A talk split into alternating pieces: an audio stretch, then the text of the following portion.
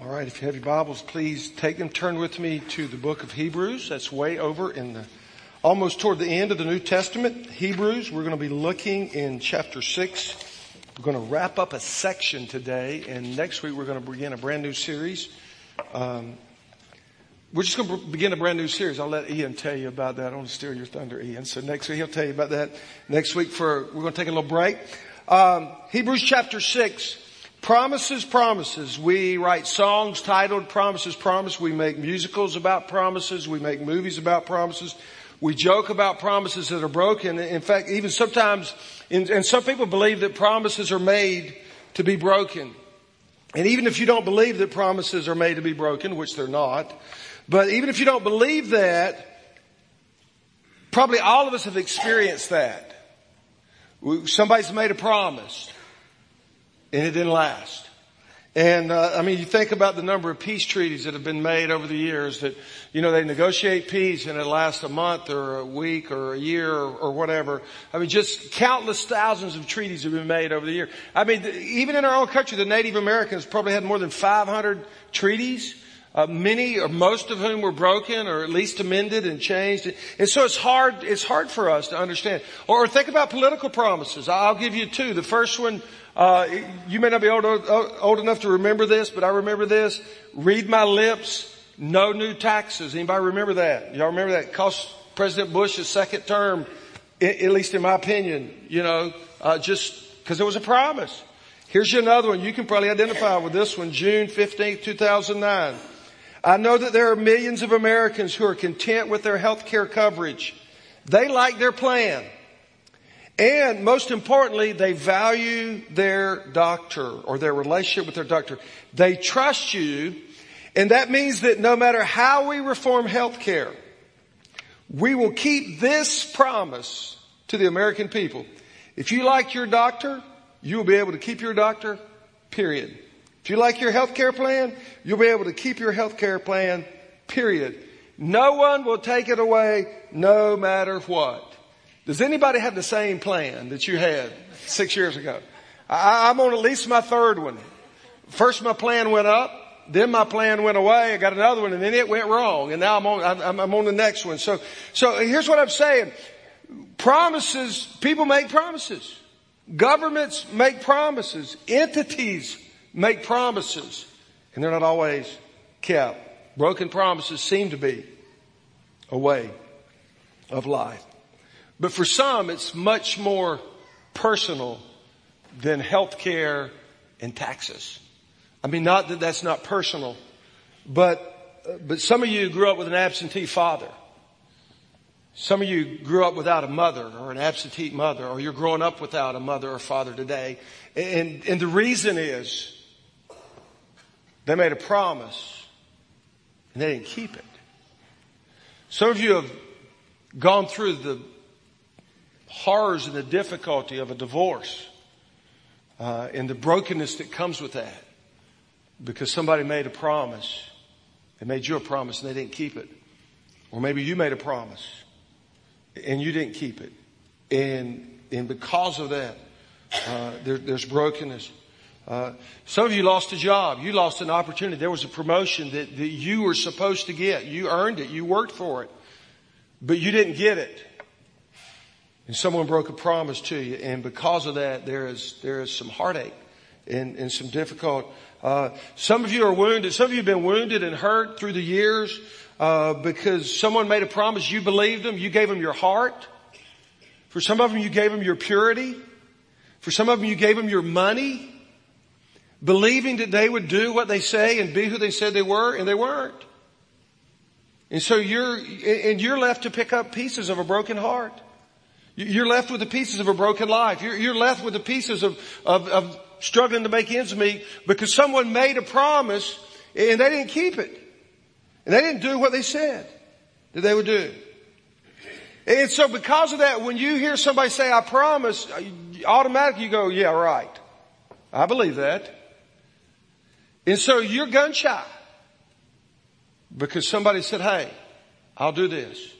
And they didn't do what they said. And I, I don't know that there's an exception in here, unless you're young. Uh, but every one of us, somewhere, someplace, sometime, somebody made a promise that they didn't keep. And it cost you something. And the, the deal with promises is that almost without exception, the promise that was broken carried with it some hope. And so what happened is when the promise got broken, then the hope was lost. I mean, you think about, and I don't know how many, how many of you ladies this is true, but so many girls over the years grew up with a hope chest, looking forward to that day when Prince Charming would come along and he would offer his hand in marriage and they'd get married and they'd live happily ever after. And for some of you, you looked forward for that for so many years, but, but the problem was he wasn't so charming. Or maybe she wasn't the princess that you thought she was going to be. And, and, instead of living on with that joy and, and, and into the, all that you expected, the hope's been lost. And you've had to pick up pieces and start all over again. Uh, others of you, uh, you know, whenever, whenever you lose, because when you lose a relationship, you lose the hope. Uh, when you when you missed out on the job or the business that didn't work out or or whatever, you, you lose the hope. When when you, when you invest in that relationship and, and you pour your heart into a relationship, and, and you you know, and you give yourself to a relationship and it gets broken, then the hope, just the hope just happens to get up and go with it. And so because that's true, we tend to be cynical. We tend to think, oh yeah, uh, yeah, sure you can count on this or sure you can count on that. Well, what I want to do this morning is, is I want to, I want to introduce you to, to a promise that God's made. Or maybe refresh your mind about a promise that God has made. And, and here's the thing, you can trust this one, you can depend on this one, and I'm going to give you the evidence of how you know this, this is never going to be broken. And by the way, there's hope that goes with it. And so I want us to look down in our Bibles there. We're going to begin in Hebrews 6. Uh, we're going to begin in verse 11, but I need to kind of set it up because last week, if you're not here last week, uh, you should probably listen online. You, you, you really need that message. Uh, all of us need that message. But, but anyway, what we talked about, the, the danger was that they would hear the gospel and they would hear about the promise and they would hear about Christ. But for whatever reason, they would say, you know what, I'm just not sure I want to step over the line of faith. And so that was kind of the warning that he gave. And then he says to the Hebrews, he says, but to you, I, I'm confident of better things. Things that accompany salvation. Because I see some evidence in your life and I see some things in your life that you're doing. And because I see that and because God sees that, Man, we want something better for you. And so let's pick up at what he talks about there in verse 11. He says, and we desire each one of you to show the same earnestness, to have the full assurance of hope. Here's our word, hope, until the end, so that you may not be sluggish, but rather be imitators of those who, who through faith and patience inherit the promise. Now watch this. For when God made a promise to Abraham, since he had no one greater by whom to swear, he swore by himself, saying, Surely I will bless you and multiply you. And thus Abraham, having patiently waited, obtained the promise. You, you, we won't talk a lot about that verse, but you should underline that because that's the evidence that God is trustworthy. We're going to talk about the evidence. But Abraham, having patiently waited, obtained or received the promise. For people swear by something greater than themselves, and in all their disputes, an oath is final for confirmation. So when God desired to show more convincingly to the heirs of the promise the unchangeable character of his purpose, he guaranteed it with an oath, so that by two unchangeable things in which it is impossible for God to lie, we who have fled for refuge might have strong encouragement to hold fast to the hope set before us. We have this as a sure and steadfast anchor for the soul, a hope that enters into the inner place behind the curtain where Jesus has gone as a forerunner on our behalf, having become a high priest forever after the order of Melchizedek. Let me pray for us and then we'll unpack this text. Father, I pray in these next few moments that, that God, as, as we look at your trustworthiness, God, that we would see that, that you are indeed a refuge. You're a place to go where there's hope. And God, I know when we talk about brokenness and talk about being wounded by someone who hurt us and didn't do what they said they would do. I know that stirs up some stuff. But God, I know that you are the God who heals. And I know that you're the God who gives hope. And you're the God that gives full assurance of hope. And so I would just invite you to come and let your spirit, may it search our hearts and, and may this word, this, this truth that we're going to unpack today, may it fall into places it's needed. So those who may not yet know Christ can surrender. But so those who come with, with scars can realize there's something better, that you've got a promise that's, that you're going to keep. And so come and comfort us, Lord. May you encourage us today and we'll honor you, Father, and we'll give you the glory for all that you do. And I ask it in Jesus' name. Amen. Well, I, I, I got to move quickly, but I, I want to kind of set this up. Again, the reason, you know, he said, "I got, I'm confident of better things for you," and then he makes that statement in in verse uh, eleven that he wants them to show the same earnestness to the full. You could almost put the out, but so he said, "I want you to be diligent to the full assurance of hope uh, to the end." And, and so the idea there is that that he wants them, you know, that, that some difficult times are coming or have come or, or may come. And there might be some difficult things, but regardless, I want you to be diligent. I want you to be earnest to, to hold on, if you will, to the promises. And uh, that's a great uh, that that word earnestness, or or you may uh, in in your scripture it may use the term diligent. Uh, the idea there is is to is to do something well and to do it consistently. I'll give you an illustration. Uh, back in, in World War II, there was a, a, a third class signalman on the USS Astoria. He was, uh, uh, I don't really know what a signalman does, but he was out by the gun. The, the ship got attacked by a Japanese destroyer. And about 2 a.m., August 9th, 1942, uh, this gentleman, uh, was, was kind of thrown over the, over the edge into the water, um, and had shrapnel in both legs, but he had a life vest around his waist, and sure enough, it supported him. And about 6 a.m., about four hours later, uh, a passing um, U.S. ship in the area picked him up, put him back on his boat, which was in the process of sinking, by the way. The captain uh, was trying to get it beached on on on uh, land to save the ship, but they didn't. It went down. So by noon, he was back in the water for a second time, and a second time, this life vest saved him, and he was picked up along with about 500 uh, others. And what's interesting about the story is that he he began to study this life belt. It was made by Firestone Tire and Rubber, and as he got to looking, it had a it had a, a special number on it, and. Um, so later on, he was home back in Ohio, and he was talking to his mother who worked for Firestone Tire and Rubber, and he said, "Mom, it had this number. Can you can you tell me why they put this number on each life belt?" And, and the mother said, "Well, the reason that we have a number is during the war, Firestone wants everybody to be accountable for how well they do their job." Everybody needs to be accountable for how diligent and how earnest they are to do their job. And so he said, well, mom, here was my number. And as you can imagine, it was her who had done the work on the life vest that months and months later saved the life of her son. She was diligent here. Think about this. She was diligent here. He experienced life here.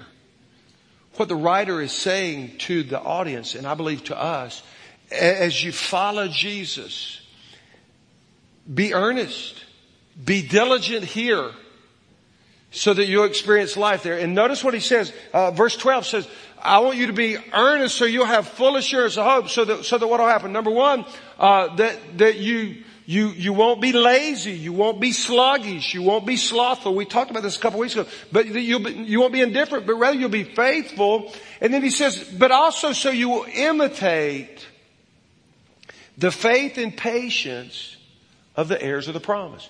Now, I say all that to say, then he gives us an example, and that's what verse 13 through 20 is. the heir of the promise, well, the best example you could give to a Jewish man of, of, someone that was faithful and patient and obtained the promise was Abraham. He was the man of faith. He was the one who had a promise and God fulfilled his promise. And so the writer says, I want you to imitate his faith and patience. And he said, now here's the example. You say, well, how does all that relate to the promise? So here's what, when we look at what happened to Abraham, we can figure out why we can trust God. Because what God did in this passage, uh, the last part of chapter six, God gives us the reasons why you and me can take God at His word.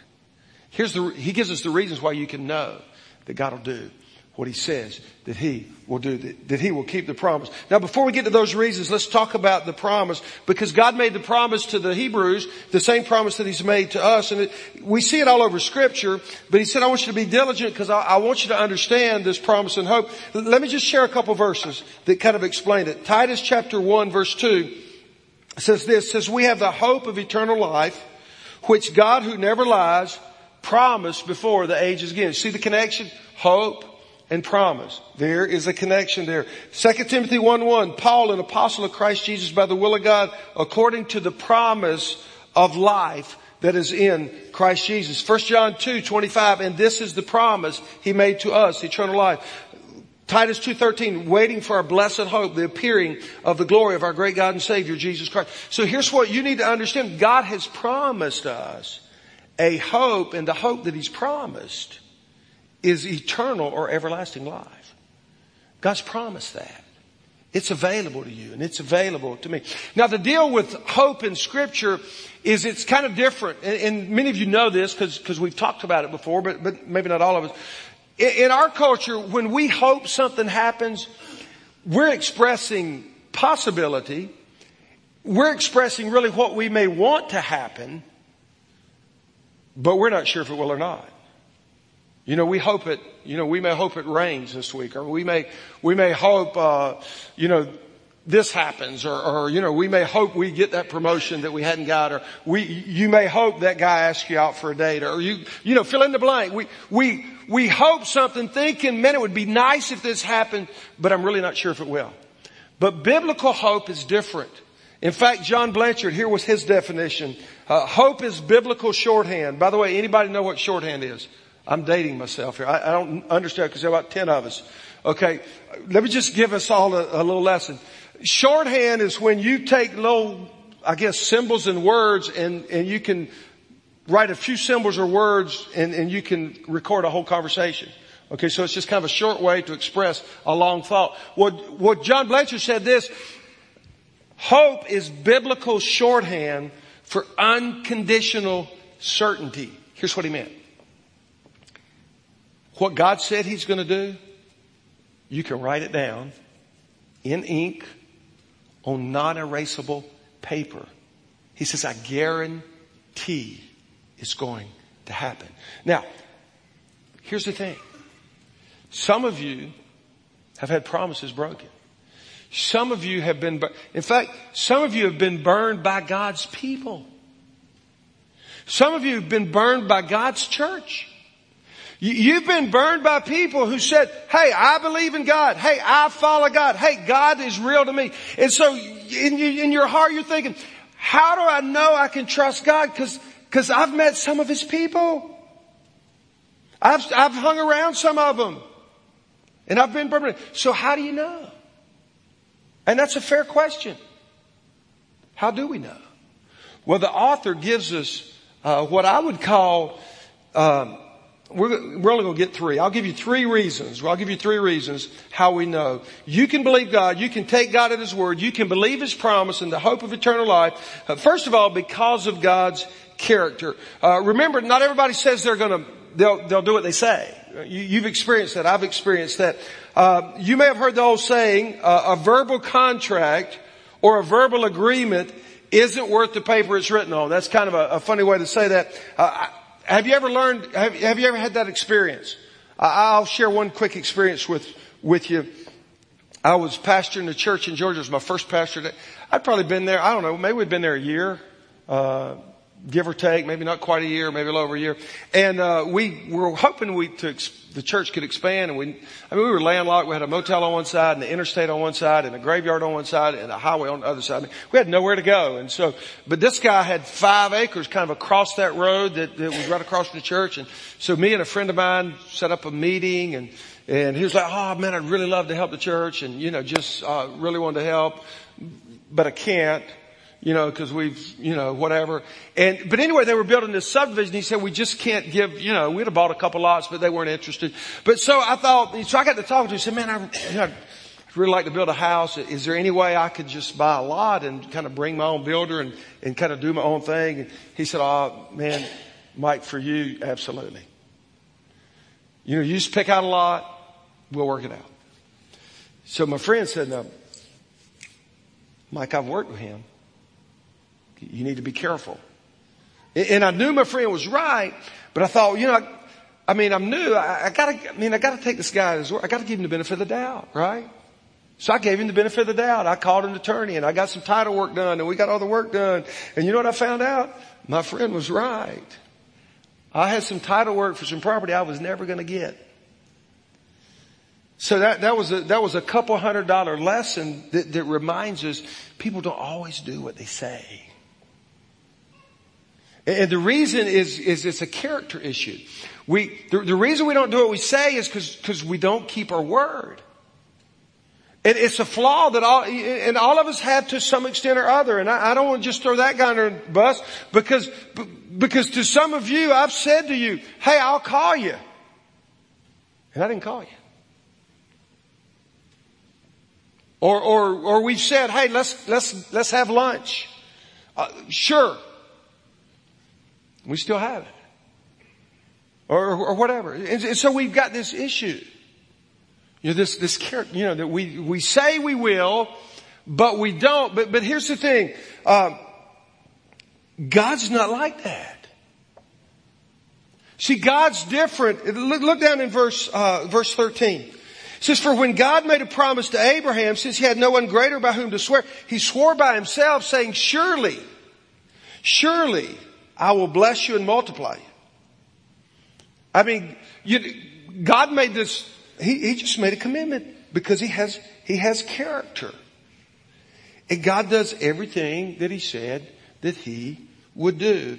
And in addition to that, it goes on to talk about down in verse 17, which we'll look at in just a moment, that, that God cannot, God can't tell a lie. I mean, God can't. In fact, turn over all the way to the book of Numbers. I don't think this one's coming on the screen. Numbers chapter 23. And, uh, we gotta hurry, so I'll just read it to you. But listen to what it says. This is so profound. God is not man that he should lie. Two astounding truths there. Number one, God doesn't lie. Number two, man does. I mean, I mean, obviously we don't, we don't intend to lie most of the time. But sometimes you do. I say you do, not, not me. You know, I hadn't lied lately, right? I mean, we, we, we have good intentions, but, but sometimes it just seems like, or, or sometimes we, we, we plan to do it. We are going to call. We are going to go to lunch. We are going to, and you, whatever it is. But somehow we, we don't. But he says God is not a man that he should lie or a son of man that, that he should change his mind. Has he said and will he not do it? Or has he spoken and will he not fulfill it? See, the issue is, God, the, the thing about it is, our character's flawed, but God's not. God's perfect. His nature will not, listen, if he ceases to be perfect, then he ceases to be God. If he doesn't completely do everything he says, he ceases to be God. In fact, I think I may have shared this last week or the week before. Uh, the Bible says even if we become faithless, God remains faithful because he can't deny himself. See, God, God can't break his own nature. And so you can believe God's promise, first of all, because of His character. Secondly, because of, uh, because of His commitment. Look, look, down at verse 16 and verse 17 at what He says there. It says, for people swear by something greater than themselves and in all their disputes an oath is final for confirmation. In other words, in Jewish life, uh, in that culture, listen, if, if someone, if there was some question whether or not something was going to happen or whether or not something was true, when they made an oath, End of story. When they took an oath, it's a done deal. It was final for confirmation. And so God says to these Jewish people, who, that was their culture. It's how they grew up. It's what they knew. He said, he said, God made an oath. God made a commitment. And the idea is that it's, it's, it's the final confirmation. Now, when you get into verse 17, there's some really interesting words, and, and, I wish we had more time to go in detail, but let me just tell you about a couple of them. It says, it says, so when God decided to, or desired to show more convincingly to the heirs of the promise the unchangeable character of his purpose, he guaranteed it with an oath. Let's look at a couple of these words. The word desire, now it sounds like God was just kind of hoping uh, and he kind of wanted that to happen. Well, if he'd have just wanted that to happen, there would have been another word, but but he didn't use that word. The word he chose there was kind of it's kind of like preordained or divinely decided. And so what it, what the text really is saying there, when God divinely decided, now show more convincingly, uh, a, a good way to think of that is to prove. When God divinely decided to prove to the heirs of the promise Guess who that is? Notice that heirs is plural. So he wasn't talking to Abraham here. He was talking to Abraham's seed. And you know, Abraham's seed are as numerous as the sand on the seashore and as numerous as the stars in the sky. Now, we, we didn't come through, unless you're Jewish, you didn't come through Abraham's lineage or bloodline. But those of us who by faith have surrendered our life to Christ, are, are Abraham's descendants based on our faith. And so he says that when, when God divinely decided to prove to the heirs of the promise the uncharacter, uh, the, the, the unchangeable character of his person or his purpose, he made an oath. And so he said, so what God did, instead of just saying, hey, this is my word and my word's always true, God said, just for you, just so you'll know, I'll swear. Now God didn't have anybody to swear. You know, if, if we swear, and I'm not advocating you do this, but if you really want somebody to believe you, you said, I, you know, Bob, I, I promise I didn't take it. I swear to, who do we swear to? It's okay. You're not, you're not getting in trouble. We swear to God. Why? Because, because you always swear by somebody greater, right? Well, God said, well, there's nobody for me to swear by greater, so I'll swear by me. So God, in essence, God condescended himself down to us and said, listen, I, I, want you to know, I want you to be so certain that I'll keep my promise. Not only did I tell you, but I swear to you on oath that I will do it. Now interesting, the unchangeable nature of his character, or the unchangeable character. The word unchangeable, uh, I, I want to tell you about it because it, it's just, it's kind of interesting. Um, what it means, uh, the, the word, uh, and I can't really pronounce it, but the, the root word means turncoat. It means to say this and turn and do something else. But in the Greek language, it has what they call, I think it's called an alpha privity, privity, but they put an A on the front of the word. And when you put an A on the front of the word, it means the exact opposite of what the word means. And, and so the idea is that, that God is the exact opposite of a turncoat. And therefore he has, he's made an oath that says, I'm willing to do exactly what I said they will do. Now, now think about this. Some of you some of you got married and it was to a turncoat. Some of you worked for someone and they, they, it was, they were a turncoat. They said they were going to do this, but rather they turned and they did something. Some of you, you gave your heart. Some of you, you gave your, your purity, your body to a turncoat. Some of you, you get, you've given money to someone and they were a turncoat. And what the writer is saying, listen, listen, God is the exact opposite of that. If you give your heart to Him, if you give your life to Him, if you take Him, it's impossible for Him to do anything but exactly what He says. And so that's the, that's the picture there. He's the opposite of turncoat. But let's go on and, and see what, when, when, we come to God, what we kind of get out, out of the deal. Verse 18 says, so that by two unchangeable things. What are they? God's word, God's oath. By two unchangeable things, it's impossible to God to lie. So in other words, God's character won't let him lie. God's commitment, God's pledge, God's oath says, absolutely, I'm good. I'll do what I said. I'll do. And so that's why that, remember I told you to underline where it says Abraham obtained the promise? Because God proved himself to be trustworthy. He proved himself to be faithful. But I want to talk thirdly, real quickly, about, we've talked about his character, God's character. We've talked about God's commitment, his pledge. Now let's talk about God's cause, God's purpose. Look there in verse 18 a couple things that you really need, you, you need to get this. Uh, actually verse, uh, let's go to the middle of that verse. It's impossible to God to lie.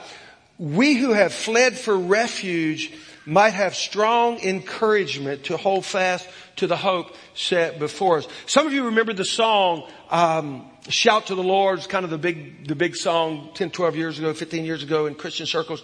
Uh, you know, uh, shout, you know, my Jesus, my Savior, Lord, there is none like you. All of my days I want to praise the wonders of your mighty love, mighty love. My comfort, my shelter, tower of refuge and strength.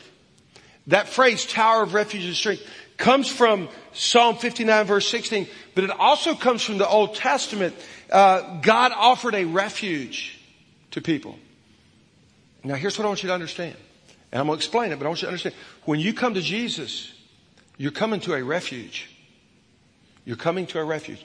Now, you say, well, okay, what's the big deal?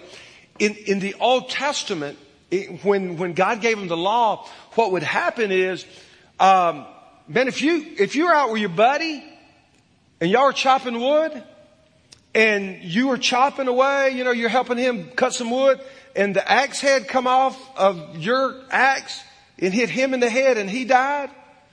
Purely an accident. But his family could have an eye for an eye, tooth for tooth. In other words, they could take your life.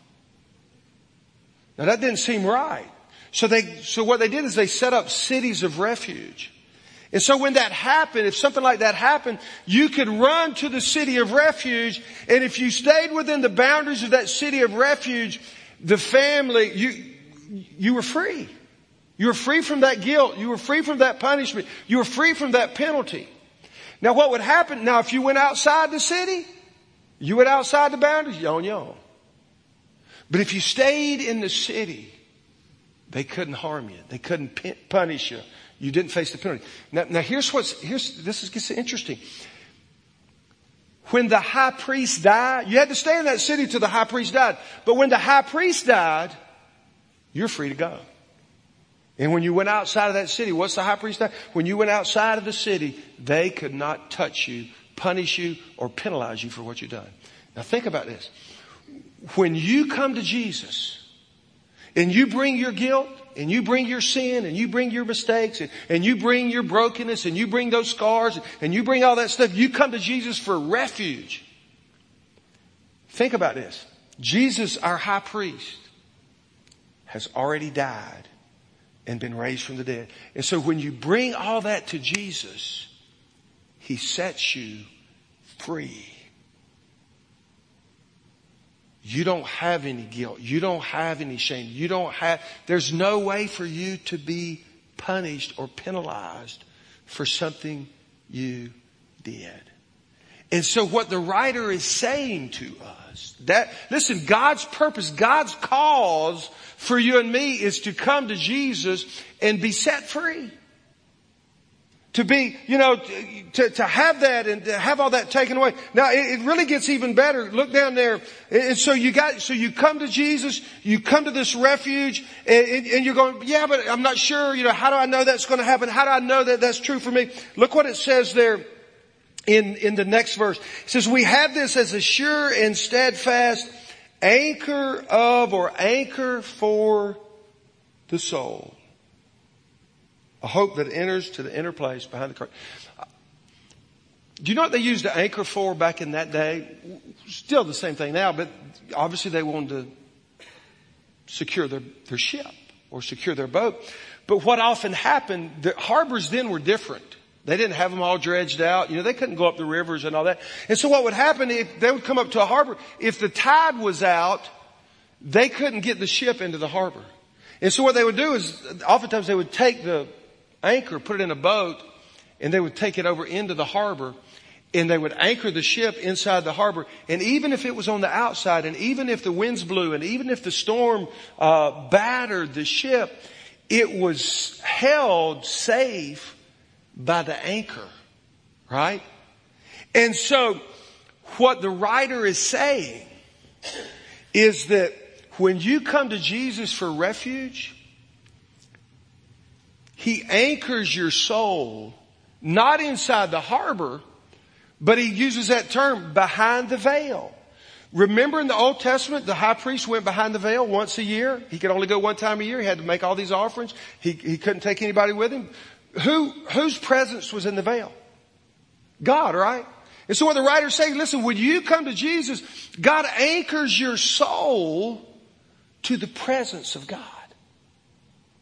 And so even, even if you're still here and even if life, if the winds blow and even if the lightning flashes and even if the thunder rolls and even if, even if things are tough here, you can promise God because He's anchored your soul inside the veil. And so what the anchor, what the anchor does is, number one, it keeps you from, it keeps you safe and secure. But you know what else an anchor does? An anchor keeps you from drifting. If you're out on, if you're out on the lake fishing and you find a, a honey hole, what you want to do is, uh, you, want to drop your anchor. Because if you don't set your anchor, you're, you're going to drift. It's amazing. Because cause you can be out there in the water and you, you look like you're in the same place. You don't seem like you're moving. But if you don't have an anchor, you look up before long and man, you way out there. Some of you, that's happened to you spiritually. You've come, you've given your life to Jesus. You believe in Him. But you hadn't really set your anchor. And you just drift. And before you know it, you look up and go, oh my, I'm, I'm not where I used to be. Not where I want to be. And so listen, you need to anchor your soul to Jesus. One last thought, and, and uh, this is, I think it's even better. Look at verse 20. We have our, um, where Jesus, behind the curtain, where Jesus has gone as a forerunner on our behalf, a high, having become a high priest after the order of Melchizedek. The, uh, another, since we're talking about ships and boats, uh, William Barclay, a Greek scholar, says about this word for forerunner. Uh, the word in the original represented uh, was used for a small boat or even for some soldiers. But, but here's the thing. The grain ships, the corn ships that would come to the port of Alexandria, uh, what they would do is when they got to the port, they would send out a small boat, a small vessel, and it would go outside the harbor and it would make contact with the ship. And then, then it, the little boat would turn and it would guide the ship into the harbor. It would guide it to safety and it would guide it to where it wanted to be. That, that ship was called the same word as our word forerunner. Now here's what I want you to understand. Jesus came, lived perfect life, died on a cross to pay for our sins. And he's gone into heaven, into the presence of God. And he is a guide for you and me into the promises and into the blessings of God. God wants you to have the hope of eternal life. God wants you to experience the promise of all that He has. But in order for you to get that and to have that, you've got to follow that ship, that, that boat, that forerunner. His name is Jesus. Remember what he said in John 14, 6? I am the way, the truth, and the life. No one comes to the Father except by me. Now I want to tell you, God's hope for you is eternal life. His promise to you is eternal life. You can have it for free, but you can only get it through Jesus. It's the only way you can get it. You say, well, you know, in God's character, in God's commitment, in God's cause is proof that He'll give you what He said He'll give you. So the question is, have you surrendered control of your life to Jesus? If not, why not anchor your soul to Him? He'll take you into the presence of God.